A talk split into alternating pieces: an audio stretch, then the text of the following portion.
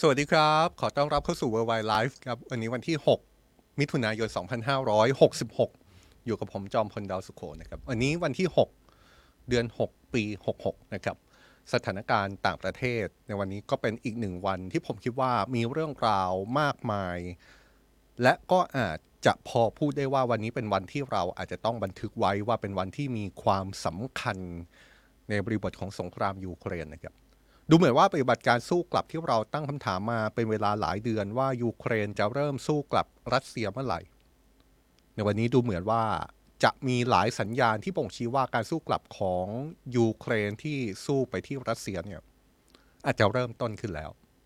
แต่แน่นอนนะครับการสู้กลับของยูเครนไม่ใช่การเผชิญหน้าในทุกมิติในทุกพื้นที่ แต่ว่าอาจจะเป็นลักษณะของการสู้กลับเชิงยุทธศาสตร์ สิ่งที่เราสามารถมองเห็นภาพได้ชัดเจน ก็คือความเคลื่อนไหวทางการทหารที่เกิดขึ้นในช่วง 48 ชั่วโมงที่ผ่านมา ที่ดูเหมือนว่าจะมีความเคลื่อนไหวที่เข้มข้น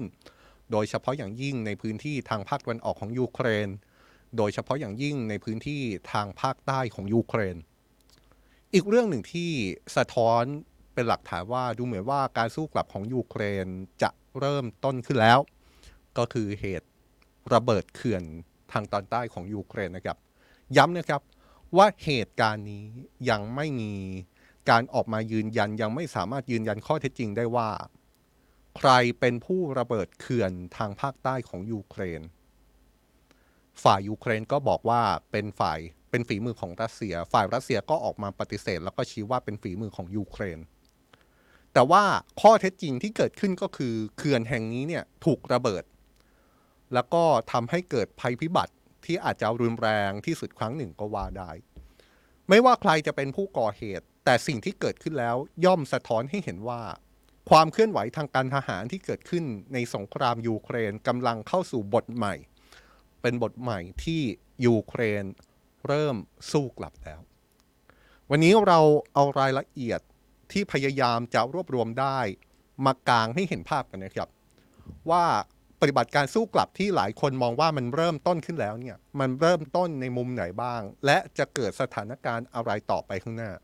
โดยเฉพาะเหตุระเบิดเขื่อนนี่แหละครับฝ่ายยูเครนถึงขั้นบอกเลยว่านี่คือการกระทำของรัสเซียที่ไม่ต่างจากการก่อการร้าย ที่ไม่ต่างจากการก่ออาชญากรรมสงคราม ฝ่ายรัสเซียก็บอกว่านี่เป็นการโจมตีโดยจรวดของฝ่ายยูเครน ต่างฝ่ายต่างก็อ้างว่าอีกฝ่ายเป็นผู้ก่อเหตุนะครับ เดี๋ยวเราจะลงลึกในรายละเอียดเรื่องนี้กันว่า เกิดเหตุอะไรขึ้นจากการระเบิดเขื่อน แล้วการระเบิดเขื่อนที่ว่านี่มันรุนแรงแค่ไหนทำไมถึงกลายเป็นข้อตอบโต้กันไปมาที่รุนแรงเหลือเกิน เดี๋ยวว่ากันนะครับ ในวันนี้เป็นอีกวันหนึ่งที่ความตึงเครียดของโลกไม่ได้เกิดขึ้น แค่ในยูเครนนะครับ ความตึงเครียดของโลกในช่วงสัปดาห์ที่ผ่านมาก็ว่าได้ มันมาเกิดขึ้นแถวภูมิภาคเอเชียแปซิฟิกด้วย เอเชียแปซิฟิกก็แถวแถวบ้านเราเนี่ยแหละครับ เอเชียตะวันออกเฉียงใต้ลากยาวไปจนถึงเอเชียตะวันออก รวมๆก็เป็นพื้นที่ที่เราพอจะประมาณได้ว่าเป็นเอเชียแปซิฟิก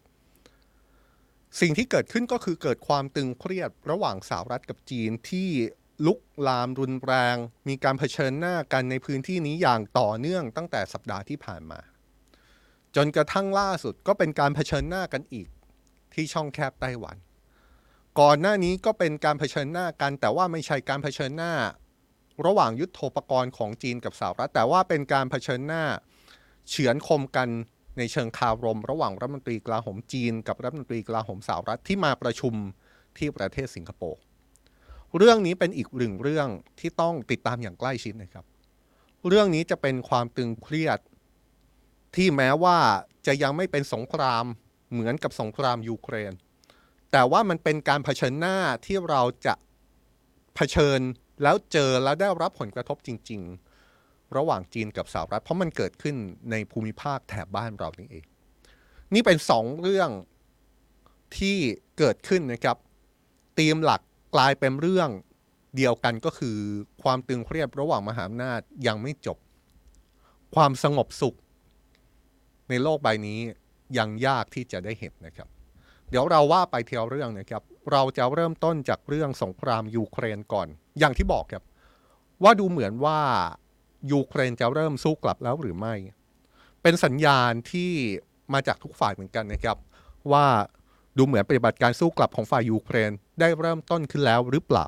อย่างไรก็ตามการเริ่มต้นของปฏิบัติการสู้กลับนี้ไม่ใช่ลักษณะของการบุกใหญ่ปูพรม ทุกพื้นที่เพื่อยึดคืนพื้นที่จากรัสเซียนะครับแต่ดูเหมือนว่าฝ่ายยูเครนจะใช้วิธีเดินหน้าโจมตีในพื้นที่เป้าหมายเป็นจุดๆ ยกตัวอย่างก็อย่างเช่นการเดินหน้าโจมตีพื้นที่ทางภาคตะวันออกของยูเครน รวมถึงพื้นที่รอบเมืองบาร์กมุดซึ่งฝ่ายรัสเซียเพิ่งประกาศยึดพื้นที่ไปได้หมาดๆรายงานระบุว่าฝ่ายยูเครนค่อยๆ กลับไปล้อมกรอบหมู่บ้านที่อยู่ห่างจากเมืองบาร์กมุด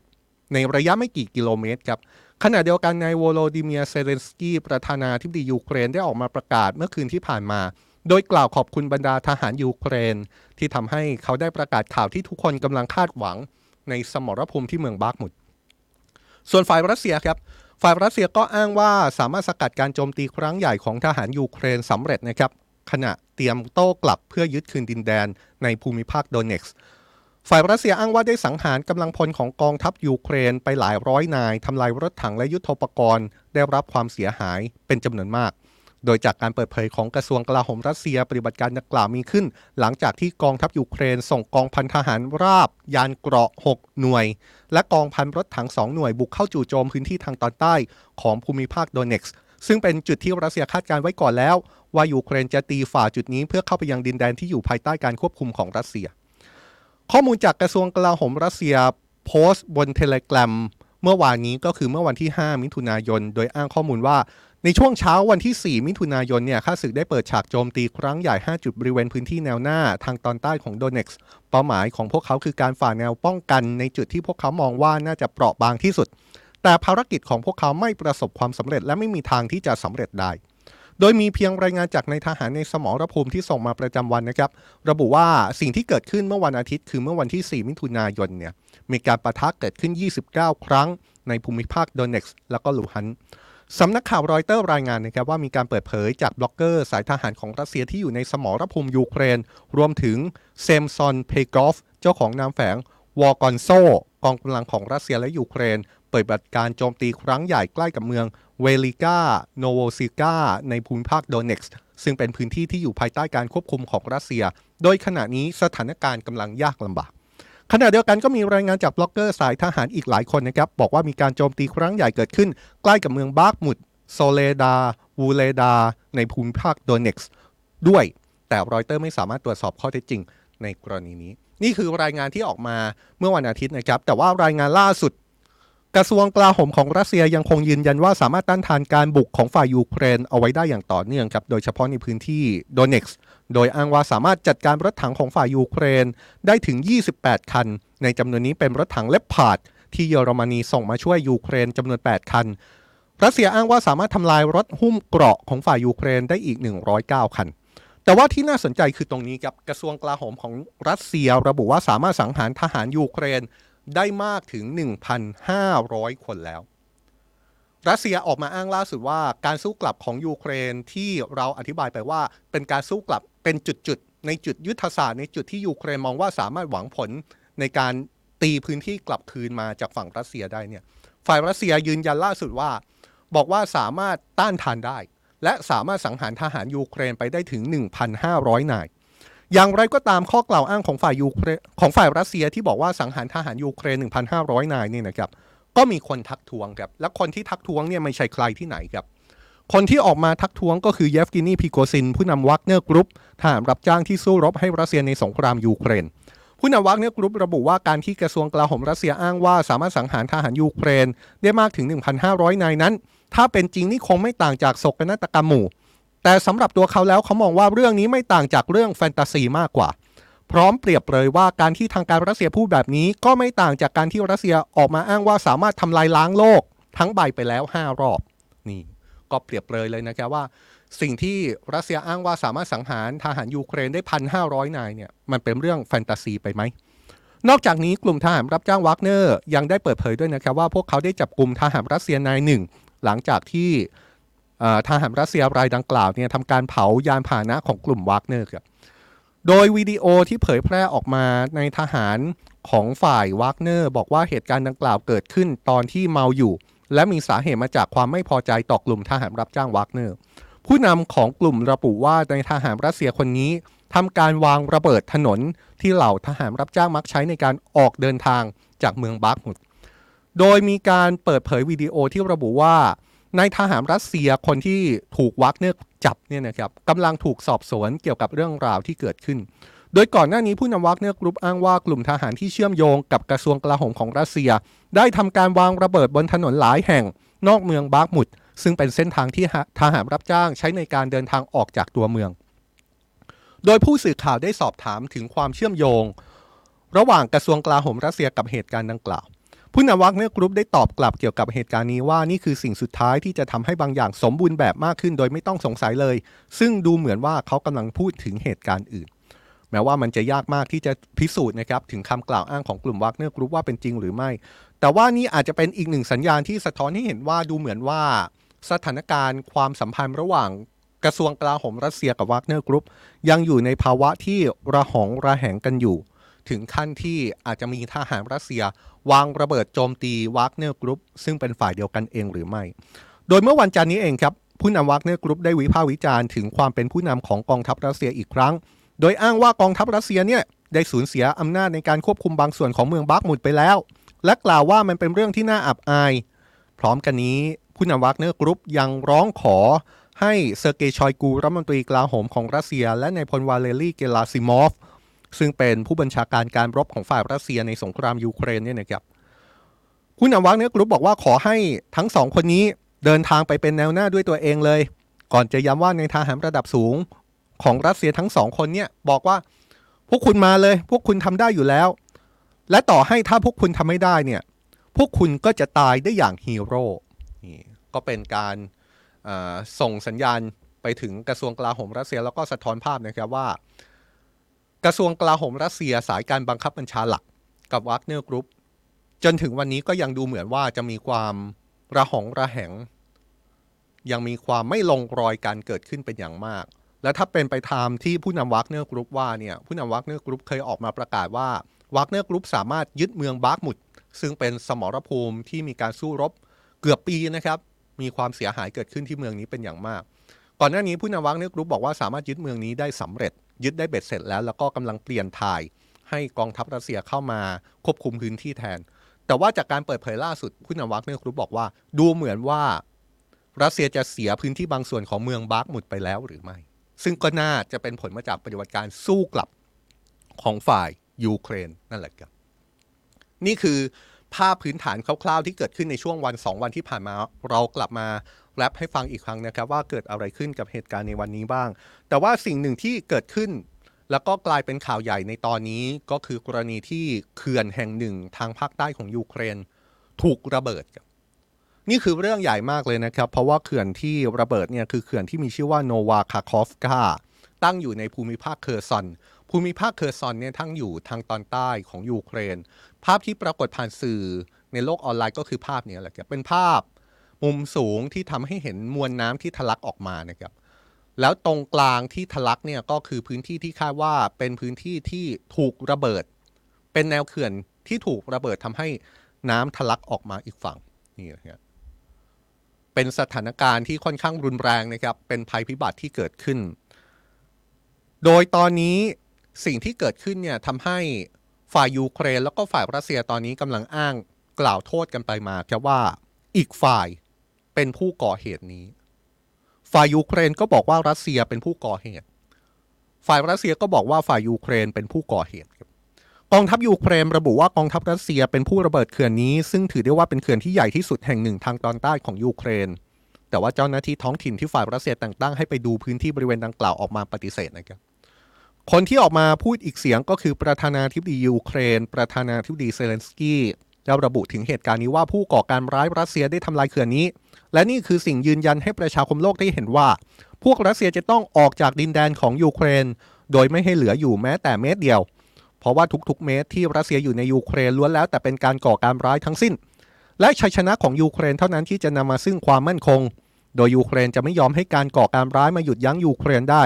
ไม่ว่าจะเป็นการหยุดยั้งด้วยมวลน้ำขีปนาวุธ หรือไม่ว่าจะเป็นอะไรก็ตาม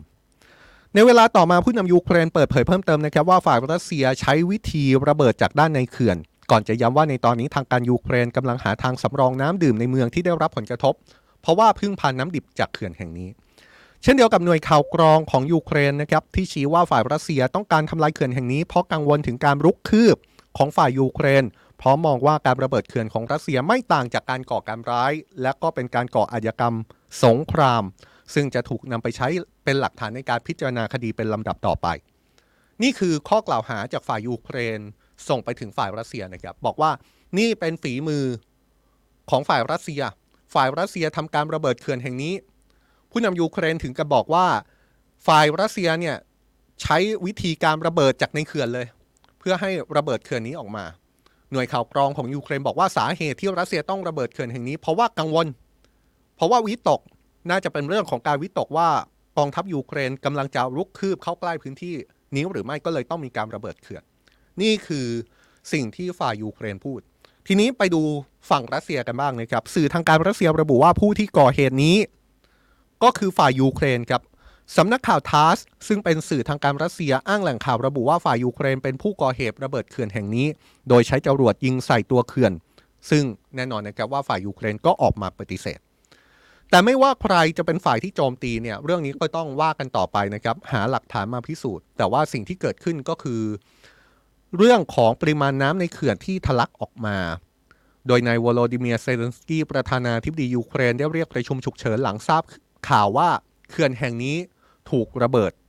โดยในเวลาต่อมามีการประกาศให้ประชาชนในพื้นที่เสี่ยงอพยพทันที โดยชี้ว่าน่าจะมีเวลาอพยพไม่เกิน 5 ชั่วโมงเท่านั้น เพราะว่าระดับน้ำจะเพิ่มสูงขึ้น อย่างรวดเร็ว ความสำคัญของเขื่อนแห่งนี้คืออะไรครับ มีอยู่ประมาณ 2-3 เรื่องนะครับหนึ่งเลยเขื่อนแห่งนี้เนี่ย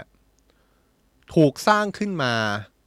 เพื่อผลิตไฟฟ้านะครับ เพราะฉะนั้นเนี่ยก็มีความกังวลว่าหลังจากนี้ พอเขื่อนถูกระเบิด อยู่ในภาวะเขื่อนแตกเนี่ยกำลังการผลิตไฟฟ้าคงจะลดลงอย่างเห็นได้ชัด 2. อย่างที่เรารายงานไปนะครับว่า ขื่อนแห่งนี้เป็นแหล่งน้ำดิบ ในหลายเมืองในพื้นที่แถบๆนั้น เพราะฉะนั้นสิ่งที่จะเกิดขึ้นตามมา ก็คือเรื่องของน้ำสำหรับอุปโภค ในหลายเมือง ก็จะได้รับผลกระทบหรือไม่ 3. ก็คือเขื่อนแห่งนี้เนี่ยน้ำบางส่วนถูกนำไปใช้ในระบบความปลอดภัยของโรงไฟฟ้านิวเคลียร์ซาปอริเซีย ถ้าผมเข้าใจไม่ผิดเนี่ยก็จะเป็นระบบน้ำที่ใช้สำหรับการหล่อเย็น โรงไฟฟ้านิวเคลียร์นะครับ เมื่อเขื่อนแตกเนี่ยก็มีความกังวลขึ้นมาว่า โรงไฟฟ้านิวเคลียร์ซาปอริเซียจะได้รับผลกระทบจะเกิดทำให้เกิดความไม่ปลอดภัยในตัวของโรงไฟฟ้านิวเคลียร์หรือไม่ นี่คือสิ่งที่เกิดขึ้นคร่าวๆ นอกเหนือจากเรื่องของเขื่อนแตก pure ๆเป็นหลักนะครับ ไปดูข้อมูลกันเล็กน้อยนะครับ เขื่อนนี้เนี่ยเป็นเขื่อนที่มีความสูง 30 เมตร เป็นเขื่อนที่สร้างกั้นแม่น้ำดนิโปร ด้วยความยาวประมาณ 3.2 3.2 กิโลเมตรเลยครับ สร้างมาตั้งแต่ปี 1956 แน่นอนว่าเป้าหมายดั้งเดิม คือเรื่องของการผลิตไฟฟ้า เรื่องนี้อย่างที่บอกครับว่ามันจะมีเรื่องของการเฝ้าระวังเรื่องระบบสาธารณูปโภค โดยเฉพาะอย่างยิ่งน้ำดิบที่นำไปใช้ในหลายพื้นที่ หนึ่งในพื้นที่ที่คาดว่าอาจจะได้รับผลกระทบแน่นอนก็คือภูมิภาคไครเมียนะครับ ไครเมียเป็นเกาะที่อยู่ทางตอนใต้ของยูเครน ถูกรัสเซียผนวกเป็นส่วนหนึ่งตั้งแต่ปี 2014 ก็มีการประเมินว่าสิ่งที่เกิดขึ้นเนี่ยจะทำให้น้ำในการใช้อุปโภคในเกาะไครเมียลดลงด้วย แต่ว่าผู้ว่าซึ่งเป็นเจ้าหน้าที่ปกครองของรัสเซียที่เข้าไปปกครองไครเมียยืนยันว่าไครเมียน่าจะไม่ได้รับผลกระทบ แต่ก็ยอมรับว่าอาจได้เห็นคลองส่งน้ำจากเขื่อนแห่งนี้มายังไครเมีย มีระดับน้ำที่ตื้นเขิน สิ่งที่น่ากังวลก็คือสาเหตุว่าทำไมถึงมีการระเบิดเขื่อนนี้ได้นะครับ มีการประเมินว่าพื้นที่ที่จะถูกน้ำท่วม หลังจากเกิดเหตุระเบิดเขื่อนแห่งนี้เนี่ยพื้นที่ส่วนใหญ่ที่จะได้รับผลกระทบ เป็นพื้นที่สงครามครับ น่าจะมีประชาชนได้รับผลกระทบหลายหมื่นคน แล้วก็เป็นพื้นที่ของสงคราม เพราะฉะนั้นเนี่ยก็อาจจะต้องเจาะลึกลงไปนะครับว่า ดูลงไปในรายละเอียดแล้ว เราเห็นภาพว่าใครได้เปรียบเสียเปรียบในสถานการณ์นี้มากน้อยแค่ไหน แต่แน่นอนว่าตอนนี้มีเรื่องของการอพยพเกิดขึ้นแล้ว นี่แหละครับกำลังมีการมองภาพในระยะยาวนะครับ มีนักวิเคราะห์บางส่วนก็มองว่าเหตุระเบิดเขื่อนในครั้งนี้เนี่ยฝ่ายรัสเซีย อาจจะได้เปรียบหรือไม่ หรือฝ่ายยูเครนอาจจะสู้กลับ ลำบากขึ้นหรือไม่ เพราะว่าพื้นที่ส่วนใหญ่ถูกน้ำจนทำให้เกิดน้ำท่วมจากเหตุเขื่อนแตกนี้เป็นที่เรียบร้อยแล้ว อันนี้ก็ต้องว่ากันต่อไปว่า สิ่งที่จะเกิดขึ้นต่อจากนี้เนี่ยมันจะเป็นยังไงต่อ ภาพที่เกิดขึ้นในตอนนี้ยังเร็วมากๆนะครับ ยังเร็วแม้กระทั่งจะบอกได้ชัดเจนว่า เหตุเนี้ยเป็นฝีมือของใครกันแน่ นี่แหละครับ นี่คือสิ่งที่เกิดขึ้นหมัดมาแล้วก็เป็นสิ่งที่หลายคนกังวลในหลายรูปแบบเลยนะครับหนึ่งมันเป็นเหตุที่รุนแรงจริง ๆ กระทบประชาชนในพื้นที่ใต้เขื่อนจริงๆสองเหตุการณ์นี้เนี่ยมันจะส่งผลต่อสงครามยูเครนต่อไปในรูปแบบไหน และสามเหตุนี้ไม่ว่าใครจะเป็นผู้ก่อเหตุนะครับ แต่สงครามยูเครนกำลังเดือดแน่นอนจากสิ่งที่เกิดขึ้นในตอนนี้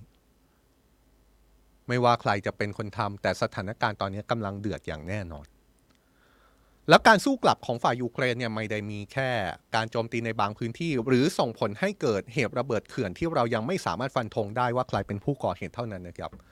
แต่ว่ายังมีรายงานถึงเหตุที่เกิดขึ้นในแคว้นเบลโกรดซึ่งเป็นเมืองชายแดนของรัสเซียที่ติดกับยูเครน ว่าก็มีเหตุโจมตีเกิดขึ้นอย่างต่อเนื่องเช่นกัน โดยมีการระบุว่ามีผู้ก่อเหตุซึ่ง มีความเป็นไปได้ว่าอาจจะเป็นผู้ก่อเหตุที่ต่อต้านรัฐบาลรัสเซีย ยังคงไปก่อเหตุในเมืองชายแดนของรัสเซียแห่งนี้อยู่ นี่ก็เป็นอีกหนึ่งเหตุที่สะท้อนให้เห็นว่ายูเครนกำลังเดินหน้าสู้กลับแล้วหรือไม่นี่ฮะเรากำลังจับตากันหมดเลยนะครับ ในทุกมิติเลยว่ายูเครนกำลังสู้กลับหรือเปล่า เรากำลังจับตากันว่าเหตุที่เกิดขึ้น ไม่ว่าจะเป็นในพื้นที่ทางตะวันออก ไม่ว่าจะเป็นพื้นที่ทางตอนใต้เนี่ยเป็นภาพของการทำสงครามยูเครนที่เข้มข้นมากขึ้นหรือไม่ สิ่งนี้ก็เป็นสิ่งที่เราได้เห็นภาพมาตั้งแต่ช่วงสุดสัปดาห์ที่ผ่านมาแล้วแหละครับสองสามวันที่ผ่านมาเราเห็นภาพแบบนี้ชัดเจนมากขึ้น แล้วเอาข้าจริงฝ่ายยูเครนก็ไม่ได้ปฏิเสธ อะไรแล้วนะครับว่าปฏิบัติการสู้กลับได้เกิดขึ้นแล้วจริง ๆ ยกตัวอย่างก็อย่างเช่น เมื่อสุดสัปดาห์ที่ผ่านมาเนี่ยเราได้เห็นการออกมายอมรับของฝ่ายยูเครนมากขึ้นเรื่อยๆนะครับว่าปฏิบัติการสู้กลับของฝ่ายยูเครนกำลังเกิดขึ้นจริง ยกตัวอย่างก็เช่นอย่างเช่นนายดมิโตรคูเลบารัฐมนตรีต่างประเทศของยูเครนที่ยืนยันว่า จนถึงตอนนี้ยูเครนมีอาวุธเพียงพอที่จะสู้กลับรัสเซียแล้ว แม้จะไม่ได้ยอมรับว่าการสู้กลับของยูเครนได้เกิดขึ้น หรือยังก็ตาม โดยท่าทีของรัฐมนตรีต่างประเทศยูเครนนี้เกิดขึ้นหลังจากที่ผ่านมาฝ่ายยูเครนเคยยอมรับนะครับว่าแผนการสู้กลับของรัสเซียนั้นเป็นสิ่งที่ต้องพิจารณาอย่างถี่ถ้วน และยูเครนจะแพ้ในการสู้กลับครั้งนี้ไม่ได้ทำให้ต้องใช้เวลาในการเตรียมการให้ดีที่สุด ซึ่งในทางกลับกันเมื่อยูเครนต้องใช้เวลาเตรียมพร้อม เพื่อสู้กลับรัสเซีย รัสเซียเองก็จะได้เวลาในการเตรียมพร้อมรับมือมากขึ้นด้วยเช่นกัน หลายฝ่ายประเมินนะครับว่าปฏิบัติการสู้กลับของยูเครนจะไม่ได้เห็นผลทันตาครับ แต่อาจต้องใช้เวลากว่าที่ยูเครนจะสามารถยึดคืนพื้นที่ที่รัสเซียถือครองอยู่ในยูเครน ซึ่งพื้นที่เหล่านั้นก็อาจหมายรวมถึงเกาะไครเมีย ที่รัสเซียผนวกดินแดนเป็นส่วนหนึ่งตั้งแต่ปี 2014 ด้วย แต่นั่นก็คือเป้าหมายของฝ่ายยูเครน ก็คือต้องผลักดันกองทัพรัสเซียออกจากดินแดนเดิมไปให้ได้มากที่สุดนะครับเป้าหมายที่ว่าเนี่ยจะส่งผลนอกจากเรื่องของการได้ดินแดนคืนมาแล้ว มันยังจะส่งผลในแง่ขวัญกำลังใจของพลเมืองยูเครนให้สามารถสู้ ไปกับรัสเซียต่อไปด้วยอย่างน้อยที่สุดก็เห็นภาพของชัยชนะเกิดขึ้นบ้างจากการสู้กลับในครั้งนี้ ขณะเดียวกันหากยูเครนมีความสามารถในการสู้กลับรัสเซียได้จริงในช่วงหลังจากนี้เนี่ยก็จะเป็นสิ่งที่ทำให้พันธมิตรตะวันตกได้เห็นครับ ว่ายูเครนสามารถขับไล่กองทัพรัสเซียและทวงคืนดินแดนของตัวเองกลับคืนมาได้จริง แต่ถึงแม้การสู้กลับของยูเครนอาจต้องใช้เวลา กว่าจะเริ่มเห็นได้ว่าใครได้เปรียบเนี่ยอาจจะต้องใช้เวลาค่อนข้างนานนะครับแต่ว่าผู้บัญชาการทหารของฝ่ายยูเครนบางส่วนได้ประเมินแล้วนะครับว่าสถานการณ์จากนี้ อาจจะต้องใช้เวลาประเมินไปจนถึงเดือนกันยายน ก็คืออีกประมาณ 2-3 เดือน ก็จะเป็นช่วงเวลาที่พอเห็นได้ว่าฝ่ายใดจะได้เปรียบหรือว่าเสียเปรียบนะครับและยูเครนจะประสบความสำเร็จในการสู้กลับหรือไม่ คิดว่าเดือนกันยายนก็น่าจะพอที่จะตอบคำถามนี้ได้ ซึ่งอย่างที่บอกนะครับว่าสิ่งที่จะเกิดขึ้นในช่วงนี้เนี่ยก็คือการที่ยูเครนจะเลือกโจมตีรัสเซียอย่างมียุทธศาสตร์ไปจุดที่กองกำลังของรัสเซียอ่อนแอ แล้วก็หาทางยึดดินแดนที่รัสเซียยึดครอง โดยเฉพาะพื้นที่ทางตอนใต้ของยูเครนให้ได้ แล้วก็เป็นเรื่องของการตัดกำลังลำเลียงด้วยนะครับ พื้นที่ที่จะเป็นพื้นที่สำคัญต่อจากนี้ ดูเหมือนว่าจะเป็นพื้นที่ทางตอนใต้ เพราะว่าถ้าเราพูดถึงการตัดกำลังลำเลียงแล้ว หลายคนก็จะนึกถึงภาพของระเบียงทางภาคตะวันออก เชื่อมต่อกับทางภาคใต้เนี่ยก็จะเป็นระเบียงที่เชื่อมระหว่างไครเมีย ไปจนถึงพื้นที่ทางตะวันออกของยูเครนที่รัสเซียกำลังถือครองพื้นที่ส่วนหนึ่งอยู่ ดูเหมือนว่าปฏิบัติการสู้กลับของยูเครนเนี่ยจะเน้นไปที่พื้นที่ทางภาคใต้เพื่อตัดตอนครับ ตัดไม่ให้ไครเมียกับพื้นที่ทางภาคตะวันออกเชื่อมกัน และนี่ก็ไม่ทราบได้นะครับว่าเป็นเหตุให้ปฏิบัติการของยูเครนมีความเข้มข้นมากขึ้นในพื้นที่ทางตอนใต้ จนเกิดเหตุระเบิดเขื่อนในภูมิภาคทางตอนใต้ของยูเครนหรือไม่ ซึ่งก็ย้ำนะครับ จนถึงตอนนี้เรายังบอกไม่ได้ ว่าใครเป็นผู้ก่อเหตุระเบิดเขื่อน แต่เหตุการณ์นี้ส่งผลกระทบรุนแรงแน่นอน ทั้งเชิงของชาวบ้านที่อยู่อาศัยในพื้นที่ใต้เขื่อน ทั้งในเชิงของการสงคราม แต่เราบอกไม่ได้จริง ๆ ว่าใครเป็นผู้ก่อเหตุ แต่สิ่งที่มันเกิดขึ้นแน่ๆหนึ่งชาวบ้านได้รับผลกระทบสองนี่เป็นภาพสะท้อนว่า สงครามยูเครนกำลังรุนแรงมากขึ้นแล้วจริงๆนี่แหละครับ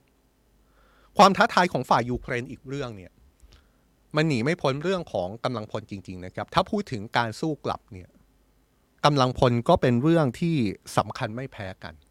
เพราะว่าอย่างหนึ่งเนี่ยที่ต้องยอมรับก็คือแม้ว่าฝ่ายรัสเซียในช่วง 15 เดือนของสงครามยูเครนเนี่ยปฏิเสธไม่ได้จริงๆนะครับว่ารัสเซียสูญเสียกำลังพล แล้วก็ยุโทโธปกรณ์ไปมาก แต่ในทางเดียวกันเลยครับยูเครนก็สูญเสียกำลังพล และก็ยุโทโธปกรณ์ไปมากเช่นเดียวกัน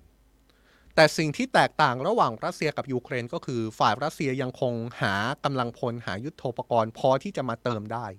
เพราะว่าอย่าลืมนะครับว่ารัสเซียเป็นประเทศใหญ่ แต่ยูเครนเนี่ยคือครับกำลังพลที่สูญเสียไปในช่วง 15 เดือนของสงครามยูเครนคำถามก็คือสามารถจะหากำลังพลมาเติมได้แค่ไหน ยูเครนเนี่ยเป็นประเทศที่มีประชากรอยู่ที่ประมาณ 43 ล้านคนเท่านั้นนะครับ น้อยกว่าประเทศไทยอีกนะครับ แล้วก็จำนวนประชากร 43 ล้านคนเนี่ย น้อยกว่าจำนวนประชากรของรัสเซียกว่า 3 เท่าตัว เพราะฉะนั้นแม้ 15 เดือนของสงครามยูเครนที่ผ่านมาฝ่ายรัสเซียเสียหายหนัก ฝ่ายยูเครนเสียหายหนัก แต่เรื่องกำลังพลเนี่ยอาจจะต้องยอมรับว่าฝ่ายรัสเซียยังพอที่จะเห็นความได้เปรียบในแง่ของการหากำลังพลมาเติมได้ เรื่องของยุทโธปกรณ์เหมือนกันครับ 15 เดือนที่ผ่านมา ทั้งฝ่ายรัสเซียและยูเครนสูญเสียยุทโธปกรณ์ไปกับการสู้รบในสงครามยูเครนมหาศาล ฝ่ายรัสเซียเนี่ยน่าจะมีคลังยุทโธปกรณ์ดั้งเดิมที่เก็บไว้ค่อนข้างมากอยู่ ฝ่ายยูเครนภาพในช่วงเวลาที่ผ่านมาเราก็เคยรายงานไปนะครับว่าฝ่ายยูเครนดูเหมือนว่ายุทโธปกรณ์ที่เป็นของตัวเองเนี่ยจะร่อยหรอไปมาก ๆ เอกสารลับของกระทรวงกลาโหมสหรัฐที่เคยหลุดออกมา ก็มีการยืนยันในเรื่องนี้ชัดเจนว่า ยุทธปกรณ์ที่เป็นของดั้งเดิมนะครับ ย้ำว่าเป็นของดั้งเดิมของกองทัพยูเครนเนี่ยดูเหมือนกำลังจะร่อยหรอ แล้วเผลอๆก็ใกล้หมดลงไปทุกทีแล้วด้วย แต่ว่าข้อนี้เนี่ยยังมีข้อที่ทำให้ฝ่ายยูเครนพอที่จะได้เปรียบอยู่ ก็คือว่ายูเครนนั้นได้รับความช่วยเหลือทางด้านยุทธปกรณ์จากชาติตะวันตกอย่างต่อเนื่อง แต่ภายใต้ความได้เปรียบนั้น ก็ยังมีเงื่อนไขตามมาอีกมากมายนะครับ เช่น ยุทธปกรณ์เหล่านั้นห้ามนำไปใช้โจมตีในผืนแผ่นดินของรัสเซีย เช่น การขอยุทธปกรณ์ที่มีความเข้มข้นมีศักยภาพมากขึ้นนั้น เป็นการขอที่ต้องรอเวลาครับรอเวลาทั้งในแง่กว่าที่บรรดาชาติตะวันตกจะอนุมัติไฟเขียว ก็ใช้เวลาในการตัดสินใจค่อนข้างนาน เห็นได้จากกรณีของรถถังที่ยูเครนขอไป หลายเดือนกว่าที่ชาติตะวันตกจะไฟเขียวให้รถถัง หรือว่ากรณีของเครื่องบินรบ F16 ที่ยูเครนพูดมาตั้งแต่ปลายปีที่แล้วนะครับ จนถึงวันนี้เนี่ยแม้มีสัญญาณว่าจะได้มากขึ้นเรื่อยๆ แต่ก็ยังไม่ได้นะครับ ยังไม่รวมถึงเงื่อนไขในแง่ของเวลาในแง่ของการฝึก ยุทธปกรณ์ของชาติวันตก เพราะที่ผ่านมายูเครนเนี่ยใช้ยุทธปกรณ์ที่เป็นเทคโนโลยีของโซเวียตใช่ไหมครับ การฝึกทหารให้ใช้ยุทธปกรณ์ของชาติวันตกเนี่ยก็ใช้เวลานานหลายเดือน บางชิ้นเป็นปี แม้ว่าหลักสูตรเร่งรัดเนี่ยก็สองสามเดือน เพราะฉะนั้นเนี่ยแม้ยูเครนจะได้เปรียบในแง่ของการมียุทธปกรณ์ตะวันตกมาเติมเรื่อยๆ แต่มันก็มีเงื่อนไขที่ทำให้ต้องมองภาพในระยะสั้นว่า ในช่วงสองสามเดือนเนี่ยที่บรรดาในพลของยูเครนบอกว่าสองสามเดือนเนี่ยปฏิบัติการสู้กลับ น่าจะพอเห็นหน้าเห็นหลังว่าใครแพ้ใครชนะเนี่ยแต่เราก็ต้องประเมินภาพแบบนี้อยู่ดีนะครับนี่นี่คือสถานการณ์สงครามยูเครนที่เราเอามากางให้เห็นภาพนะครับ สถานการณ์ตอนนี้เนี่ยอาจจะต้องบอกว่าเราต้องมองภาพกันวันต่อวันแล้ว เพราะว่าสิ่งที่เกิดขึ้นตั้งแต่เมื่อวันเสาร์วันอาทิตย์ วันจันทร์วันอังคารเนี่ยมันมีเหตุการณ์ที่สะท้อนว่าการสู้กลับเกิดขึ้นอย่างต่อเนื่อง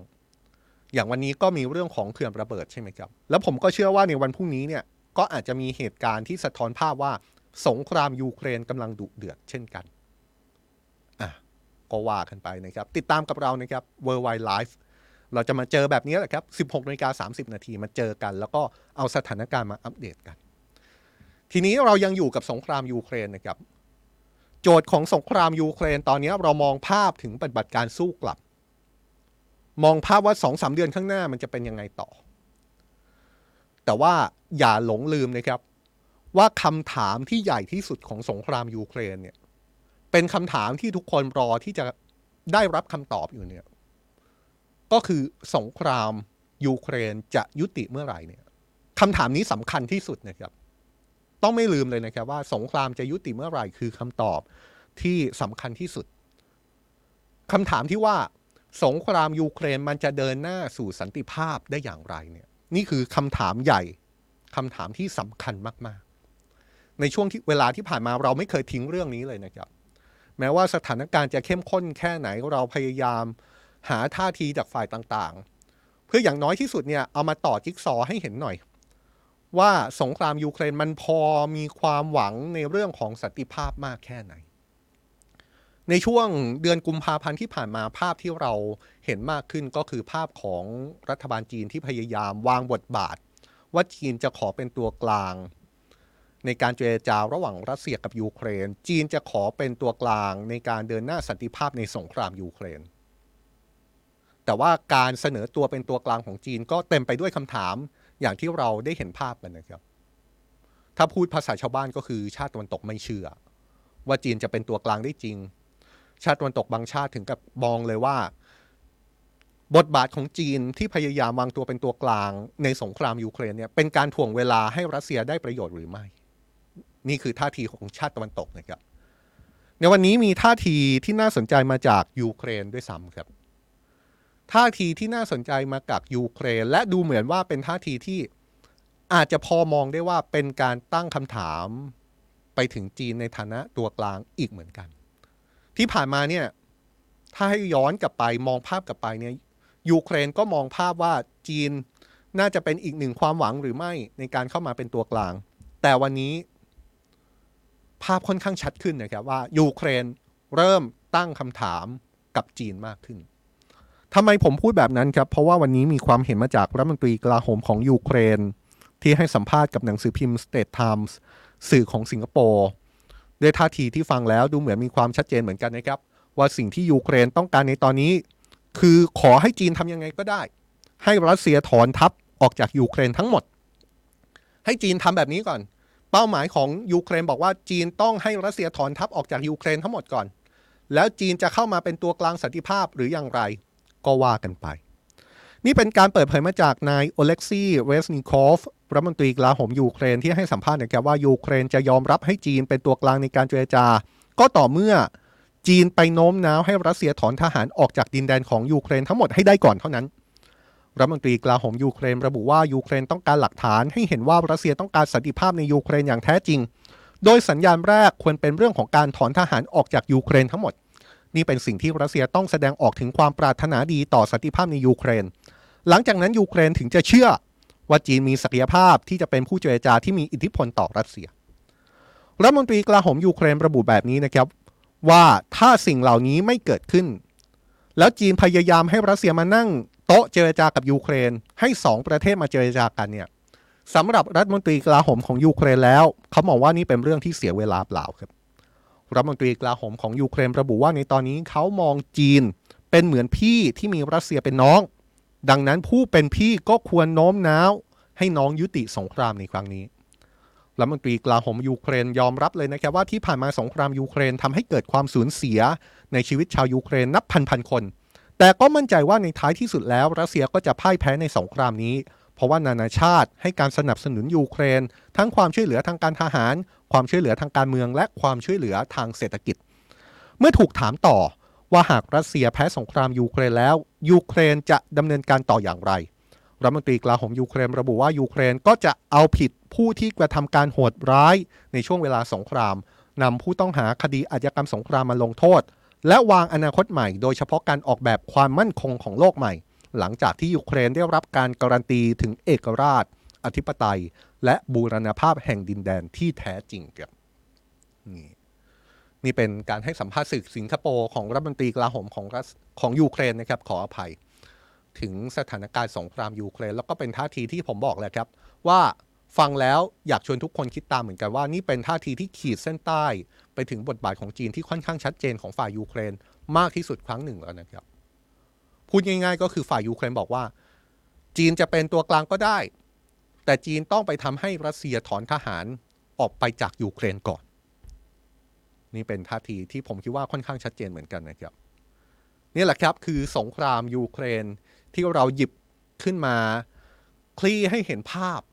ว่าเกิดอะไรขึ้นบ้างในสถานการณ์ที่เราอาจจะบอกได้ว่าวันนี้เป็นอีกหนึ่งวันที่เป็นหน้าสิวหน้าขวานของสงครามยูเครน แล้วเผลอๆอาจจะเป็นอย่างนี้ไปอีกหลายเดือนนะครับ เพราะฉะนั้นติดตามกันอย่างใกล้ชิดนะครับ แต่ว่าอีกเรื่องหนึ่งที่ World Wide Life เกาะติดตลอดไม่แพ้สงครามยูเครนเลย มีรายงานให้ทราบเป็นประจำทุกวัน แล้วก็เป็นแกนหลักของรายการที่เราบอกว่าเราจะนำเสนอความสัมพันธ์ระหว่างประเทศ ความขัดแย้งของมหาอำนาจที่เกิดขึ้นในโลก เพราะเราเชื่อว่าเรื่องพวกนี้เนี่ยเป็นเรื่องใหญ่แล้วก็เป็นเรื่องที่ส่งผลกระทบต่อทุกคนเนี่ยนอกจากเรื่องของสงครามยูเครน มันยังมีเรื่องของความสัมพันธ์ ระหว่างสหรัฐจีนที่เกิดขึ้น แล้วก็เป็นการเผชิญหน้า โดยมีสมรภูมิ หรือว่าเวทีการประจันหน้าอยู่ที่ภูมิภาคเอเชียแปซิฟิกก็คือแถวบ้านเราเนี่ยแหละครับ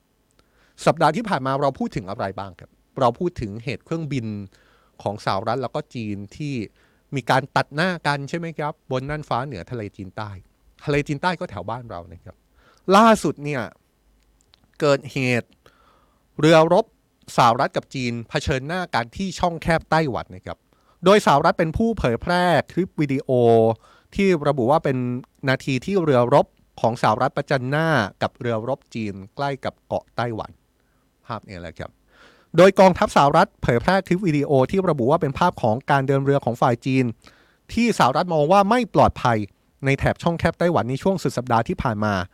ที่เกือบทำให้เรือรบของทั้งสองประเทศเกือบที่จะปะทะกัน โดยคลิปที่สหรัฐปล่อยออกมาในวันจันทร์เป็นหลักฐานยืนยันเหตุการณ์เฉียดชน ที่กองบัญชาการภาคพื้นอินโดแปซิฟิกของสหรัฐ รายงานเหตุการณ์นี้เมื่อวันเสาร์ครับแล้วก็แสดงให้เห็นว่าเรือพิฆาตติดอาวุธปล่อยนำวิถีของจีนแล่นขึ้นมาแซงทางฝั่งซ้ายของเรือรบของสหรัฐ ก่อนจะเบี่ยงขวาตัดหน้าในระยะที่ห่างกันประมาณ 137 เมตร โดยเรือพิฆาตของสหรัฐรักษาเส้นทางการเดินเรือของตนไว้ แต่ว่ามีการลดความเร็วลงมาเหลือที่ 10 น็อตเพื่อหลีกเลี่ยงการประทะกัน เหตุการณ์ดังกล่าวเกิดขึ้นขณะที่เรือรบของสหรัฐแล้วก็แคนาดากำลังร่วมกันทำการเดินทางข้ามผ่านช่องแคบไต้หวัน ภายใต้เสรีภาพของการเดินเรือ โดยเส้นทางดังกล่าวเป็นจุดที่จีนอ้างว่าเป็นส่วนหนึ่งของเขตเศรษฐกิจของตน แต่สหรัฐและชาติพันธมิตรตะวันตกอ้างว่าเป็นพื้นที่ที่อยู่ภายใต้เสรีภาพในการเดินเรือระหว่างประเทศ กองทัพสหรัฐกล่าวว่าเรือรบของจีนไม่ได้ทำการแบบเดียวกับที่เรือรบของแคนาดาที่แล่นตามหลังมาอยู่ แล้วระบุว่าการเดินทางผ่านช่องแคบของไต้หวัน ของเรือรบของสหรัฐแล้วก็แคนาดาเนี่ยแสดงให้เห็นถึงความมุ่งมั่น ร่วมกันของสหรัฐและแคนาดาต่อนโยบายอินโดแปซิฟิกที่เสรีและเปิดกว้าง เหตุเรือรบสหรัฐจีนที่อาจจะเรียกได้ว่าหวิดชนกันเนี่ยนะครับเกิดขึ้นเพียงวันเดียวหลังจากที่นายลอยด์ ออสตินรัฐมนตรีว่าการกระทรวงกลาโหมสหรัฐ และพลเอกหลี่ช่างฝู รัฐมนตรีว่าการกระทรวงกลาโหมของจีนเดินทางไปยังสิงคโปร์เพื่อร่วมการประชุมประจำปีด้านกลาโหมแชงกรีลารายงานระบุว่าพลเอกหลี่ออกมาแก้ต่างแทนกองทัพจีนในวันอาทิตย์ โดยแย้งว่าเส้นทางเดินเรือของพันธมิตรตะวันตกภายใต้นโยบาย เสรีภาพของการลาดตระเวน การเดินเรือนั้นถือได้ว่าเป็นการยั่วยุของจีนรัฐมนตรีกลาโหมของจีนยังบอกเจ้าหน้าที่ระดับสูงด้านกลาโหมที่เข้าร่วมการประชุมด้วย ว่ากรุงปักกิ่งไม่มีปัญหากับเส้นทางอันบริสุทธิ์ใจ ผ่านแน่นน้ำที่แยกไต้หวันและจีนแผ่นดินใหญ่ออกจากกัน แต่เราต้องป้องกันความพยายามที่จะใช้เสรีภาพการเดินเรือทั้งหลาย ผ่านเส้นทางอันบริสุทธิ์ใจ เพื่อครองความเป็นเจ้า แห่งการเดินเรือ ขณะที่กองเรือที่ 7 ของกองทัพเรือสหรัฐระบุในแถลงการนะครับว่าเรือพิฆาตติดอาวุธปล่อยนาวิถี และเรือรบของแคนาดา ร่วมทำการซ้อมเดินเรือผ่านช่องแคบไต้หวันผ่านแม่น้ำที่มีเสรีภาพของการเดินเรือในทะเลหลวง และการบินผ่านที่เป็นไปตาม กฎหมายระหว่างประเทศ อย่างไรก็ตามอย่างที่บอกครับว่า ในช่วงเอาแค่สัปดาห์สองสัปดาห์ที่ผ่านมาเนี่ยไม่ใช่ครั้งแรกนะครับ ที่กองทัพจีน กับกองทัพสหรัฐเผชิญหน้ากันโดยมียุทธปกรณ์เผชิญหน้ากันในลักษณะแบบนี้ ถ้าจำกันได้นะครับเมื่อวันที่ 26 พฤษภาคม ก็เพิ่งเกิดเหตุการณ์ที่สหรัฐระบุว่าเป็นการแสดงพฤติกรรมก้าวร้าวโดยไม่จำเป็น หลังจากที่เครื่องบินรบจีนบินเฉียด เครื่องบินรบของสหรัฐเหนือน่านฟ้าสากลในทะเลจีนใต้เนี่ยฮะโดยหลังจากการเผชิญหน้ารอบนี้ในจอห์นเคอร์บี้โฆษกคณะมนตรีความมั่นคงแห่งชาติประจำทำเนียบขาวออกมาพูดถึงเหตุการณ์นี้ว่าเป็นเรื่องน่าเศร้า ที่สะท้อนให้เห็นถึงความก้าวร้าวที่เพิ่มขึ้นของกองทัพจีน ซึ่งสหรัฐกำลังเผชิญอยู่ และสหรัฐก็พร้อมที่จะรับมือกับเรื่องนี้ ก่อนที่จะต้องมีใครสักคนได้รับบาดเจ็บ จากการตัดสินใจที่ผิดพลาด หรือมีความผิดพลาดใด ๆ เกิดขึ้น ในเคอร์บี้ยังย้ำด้วยนะครับว่าสหรัฐจะยืนหยัดเพื่อเสรีภาพในการเดินเรือและการบิน พร้อมกับประกาศว่าสหรัฐต้องการได้ยินเหตุผลจากจีน ถึงสิ่งที่พวกเขากำลังทำแม้ว่าการสกัดกั้นทางอากาศและทางทะเลจะเป็นเรื่องที่เกิดขึ้นได้ตลอดเวลา และสหรัฐก็เคยทำแบบนั้นจริง แต่เรื่องนี้ต่างออกไป เพราะสหรัฐจะทำก็ต่อเมื่อรู้ว่าจะต้องทำและจะเป็นการทำอย่างมืออาชีพ เหตุการณ์ที่ว่านี้ในเคอร์บี้อธิบายนะครับว่าถ้าจีนต้องการที่จะส่งข้อความให้สหรัฐรับรู้และรับรู้ว่าไม่ต้องการต้อนรับสหรัฐในพื้นที่นี้ หรือต้องการให้เครื่องบิน หรือว่าเรือของสหรัฐหยุดบิน เพื่อเดินเรือหรือสนับสนุน หรือว่าทำเรื่องต่างๆนั้น เรื่องนั้นจะไม่สำเร็จและจะไม่เกิดขึ้น ขณะที่โฆษกกระทรวงการต่างประเทศจีนออกมาตอบโต้ข้อกล่าวหาของสหรัฐนะครับว่า ที่จีนต้องดำเนินการเช่นนี้ เป็นเพราะว่าสหรัฐเป็นฝ่ายที่ก่อปัญหาและยั่วยุจีนก่อน ทำให้จีนต้องตัดสินใจดำเนินการตามกฎหมาย ซึ่งการดำเนินการครั้งนี้เป็นไปอย่างสมเหตุสมผล ถูกต้องตามกฎหมาย มีความเป็นมืออาชีพ และปลอดภัยนี่ฮะแน่นอนนะครับความเคลื่อนไหวที่เกิดขึ้นในครั้งนี้เนี่ยภาพหลักของมันก็คือเกิดขึ้นบนความเคลื่อนไหวที่สหรัฐกับจีนกำลังมีความตึงเครียดกัน ในแทบจะทุกมิติของสถานการณ์โลกในตอนนี้ ตั้งแต่ประเด็นไต้หวัน ตั้งแต่ประเด็นสงครามการค้า ไปจนถึงเรื่องของสงครามยูเครน ซึ่งนักวิเคราะห์บางคนมองว่าความเคลื่อนไหวที่เกิดขึ้นล่าสุด แสดงให้เห็นว่าจีนได้ปรับเปลี่ยนยุทธวิธีให้แข็งกร้ามากขึ้น ในการรับมือกับสิ่งที่จีนมองว่า เป็นการรุกล้ำของสหรัฐแล้วก็ชาติพันธมิตรโฆษกกระทรวงการต่างประเทศสหรัฐออกมายืนยันหลังเกิดเหตุการณ์เผชิญหน้ากันนี่นะครับว่ารัฐบาลสหรัฐภายใต้การนำของประธานาธิบดีโจไบเดนจะเดินหน้าแสวงหาความสัมพันธ์ที่คาดเดาได้กับจีนต่อไป โดยผู้นำสหรัฐย้ำชัดเจนว่าไม่ต้องการที่จะแสวงหาสงครามเย็นครั้งใหม่ และการแข่งขันระหว่างจีนกับสหรัฐจะต้องไม่ลุกลามกลายเป็นความขัดแย้งครับอย่างที่บอกนะครับ เราไล่ภาพให้เห็นว่าเหตุล่าสุดก็คือเหตุนี้ เรือรบจีนกับเรือรบสหรัฐประจันหน้ากันที่ช่องแคบไต้หวัน เมื่อสัปดาห์ที่แล้ว เครื่องบินรบจีนกับเครื่องบินสหรัฐ ประจันหน้ากันบนน่านฟ้าเหนือทะเลจีนใต้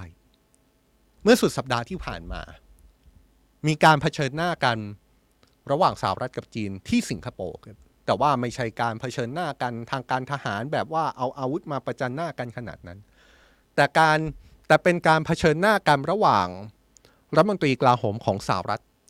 แล้วก็รัฐมนตรีกลาโหมของจีนนะครับ นี่เป็นท่าทีที่น่าสนใจมากเลย เพราะว่าสิ่งที่เกิดขึ้นในการพบกันของทั้งคู่เนี่ยเกิดขึ้นระหว่างการประชุมด้านความมั่นคงแชงกรีลา ที่จัดขึ้นทุกปี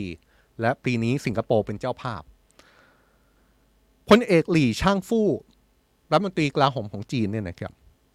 ได้ออกมาให้ความเห็นถึงเรื่องต่างๆ โดยเฉพาะอย่างยิ่งความตึงเครียดที่เกิดขึ้นระหว่างสหรัฐกับจีน แล้วก็เป็นความเห็นที่น่าสนใจมาก รัฐมนตรีกลาโหมของจีนให้ความเห็นว่าสิ่งที่จีนกำลังมองสถานการณ์ในตอนนี้อยู่ ก็คือดูเหมือนว่ามีความพยายามที่จะผลักดัน สิ่งที่เรียกว่าเป็นนาโตในภูมิภาคเอเชียแปซิฟิกหรือไม่รัฐมนตรีกลาโหมของจีนบอกว่า ความพยายามผลักดันในสิ่งที่จีนมองว่าเป็นนาโตในเอเชียแปซิฟิกเนี่ย